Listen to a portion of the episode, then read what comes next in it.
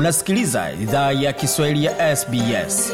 Pata taarifa zaidi kupitia sbs.com.au mkwaju swahili.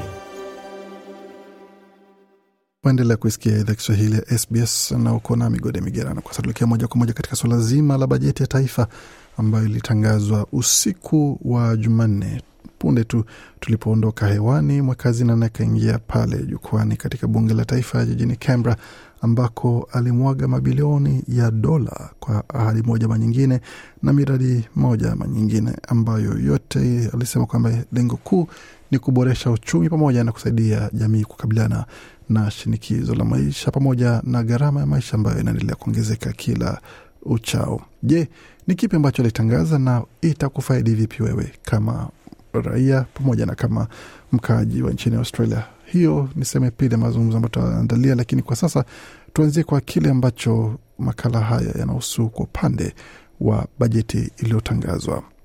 Kushusha gharama za maisha ya watu nchini Australia ni lengo kuu la bajeti ya shirikisho ya mwaka elfu mbili na ishirini na tatu. Mwakazina Jim Chalmers aliahidi kunacho ama kinachozingatiwa akiwezekani kuregeza shinikizo kwa bajeti za nyumba, ila wakati huo kulazimisha mfumuko wa bei ushuke. Wekazina wa shirikisho mara nyingi hutaja picha kubwa kuwasaidia kuuza ukweli usiopendeza, ila maono ya muda mrefu ya mwekazina Jim Chalmers ni kubwa zaidi ya wengine alipo alipotoa bajeti ya mwaka huu. Alisema itasaidia kila mtu katika siku za usoni na The budget we present to the Australian people tonight provides cost of living relief that is responsible. Bajeti tunayotoa kwa Australia usiku wa leo inatoa afueni kwa gharama za maisha kwa uwajibikaji, bei nafuu na kuweka kipaumbele kwa wanaohitaji msaada zaidi. Inatoa uwekezaji wa kihistoria katika Medicare na uchumi wa huduma. Inafanya iwe rahisi na nafuu kwa Waaustralia kuhudumiwa na daktari wao inapanua fursa kwa kuvunja vikwazo vya hasara na kutengwa. Inatoa misingi ya ukuaji kwa kukumbatia nishati safi na kuwekeza katika viwanda vinavyoongoza thamani wakati na watu, ujuzi, teknolojia na biashara ndogo. Inaimarisha pia bajeti kwa utabiri wa ziada kwa mwaka huu kwa deni ndogo na upungufu mdogo kulinganisha na bajeti za hivi karibuni. Hizi ndizo misingi ambazo serikali inatumia kujenga uchumi imara na jamii yenye usawa, alisisitiza Mwakazina Chamas.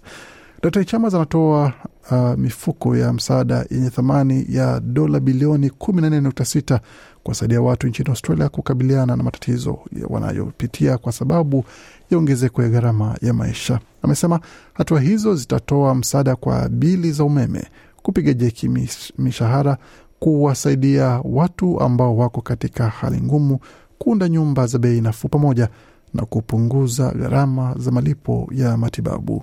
Ametambua pia kuimarisha matibabu ya Medicare na kama sehemu muhimu ya hatua hizo. Huyu hapa tena. But right now too many are finding it more and more difficult to see a doctor. The costs are too high, the wait time... Anasema kwa sasa watu wengi wanapata ni vigumu sana kumwona daktari, gharama ziko juu sana, muda wa kusubiri ni mrefu sana, na muda wa mashauriano mara nyingi huwa ni mfupi sana. Familia zinalazimishwa katika chaguzi ya kupoteza kati ya kupata msaada wanaohitaji au kulipia bili zao zingine. Hili linawaibia wazazi amani na inaweka familia chini ya shinikizo.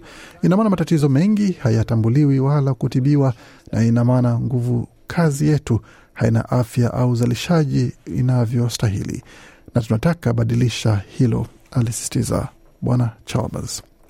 Mwakazina pia anatoa uwekezaji kwa zahanati za huduma ya haraka na mageuzi hufanya iwe rahisi kupata chanjo kwa GP, ila kipengele muhimu ni ongezeko kubwa kwa motisha ya kutia moyo ma GP kutoa huduma ya billing kwa jeki yenye thamani ya dola bilioni 3.5 ambayo itawasaidia majp kutoa mashauriano bure kwa takriban Waustralia milioni 11.6 wanaostahiki. Amesema pia kwamba itaondoka ama itaondoa shinikizo kwa hospitali za umma na idara za dharura ambazo bado zinahisi mkazo wa janga la mara moja katika karne. Ulinzi ni sehemu nyingine muhimu kwa serikali. Mwakazina amesema kuwekeza katika viwanda vya kimkakati kutaunda pia fursa mpya katika uchumi wetu, ili vile uwekezaji katika ulinzi na usalama wa taifa utafanya pia. Serikali imesema pia kwamba makubaliano ya AUKUS yatasaidia moja kwa moja kazi elfu ishirini katika muda wa miaka thelathini katika uzalishaji wa hali ya juu na utapanua na kuimarisha msingi wa viwanda wa Australia na mabadiliko ya hali ya hewa pia hupata tahadhari. Daktari Chalmers amesema bajeti hii inaungwa mkono na mpango wa kufanya uchumi kuwa na kisa, wa kisasa kwa kufanya Australia iwe nguvu kuu ya nishati mbadala kwa kuwekeza kwa watu na ujuzi wao na kusaidia biashara ndogo kuvumbua na kukua. Huyu hapa tena. The government is making the biggest ever investment in Australia's energy transformation. Anasema serikali inafanya uwekezaji mkuu zaidi katika mabadiliko ya nishati ya Australia. Bajeti hii inatoa dola bilioni nne kwa kutambua mustakabali wetu wa kuwa nguvu kuu ya nishati mbadala na kufikisha uwekezaji jamii kamili wa serikali kwa zaidi ya dola bilioni 40. Hii inajumuisha sehemu ya mfuko wa taifa wa ujenzi wenye thamani ya dola bilioni 15 kusaidia maendeleo ya viwanda vya kijani, utengenezaji wa zaidi na mpango mpya wa uwekezaji wa uwezo ambao utafungua zaidi ya uwekezaji wa dola bilioni kumi kwa miradi ya nishati mbadala iliyoimarishwa katika maeneo ya pwani ya mashariki. Uwekezaji huu wa kimkakati utatumika kwa ushirikiano kwa wingi, nishati mbadala inayoweza mudu ajira mpya na viwanda vipya katika kanda na vitongoji vyetu.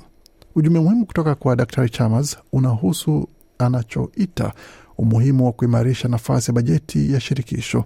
Amesema bajeti hii inarejesha asilimia 82 ya mapato ya ziada ambayo kwa sehemu kubwa inatoka kwa uajiri mdogo, ajira imara, ukuaji wa mishahara na bei za juu za mauzo muhimu ya nje ya nchi. Serikali imepata pia uokoaji wa dola bilioni 17.8 na imeelekeza matumizi ya dola bilioni 40 kwa bajeti hii na bajeti ya nyuma ya Oktoba mwaka 2022. Dr Chalmers tena Because our first two budgets made such a firm commitment to responsibility and restraint, we are now Anasema kwa sababu bajeti zetu mbili za kwanza zimetoa ahadi thabiti kwa uwajibikaji na kujizuia, sasa tunatabiri ziada ndogo katika mwaka wa fedha 2022 na 23 ambayo itakuwa ya kwanza katika miaka 15.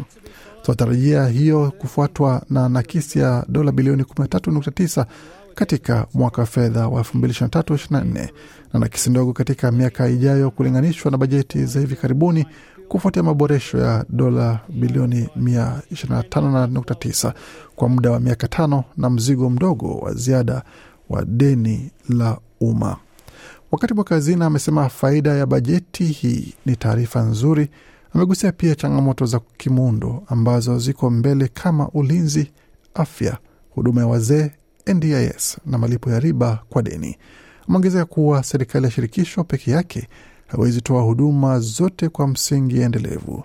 Kwa hiyo waziri mkuu Anthony Albanese analeta pamoja serikali za majimbo na wilaya kuwakubaliane kwa mwelekeo mpya wa ushirikiano ili kupata mustakabali wa huduma na miradi muhimu.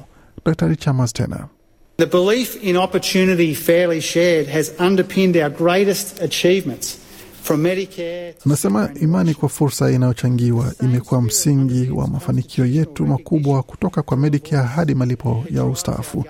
Mtazamo huo huo ndio msingi wa kutambuliwa kwa katiba kupitia sauti inaongoza serikali yetu na inaunda bajeti hii.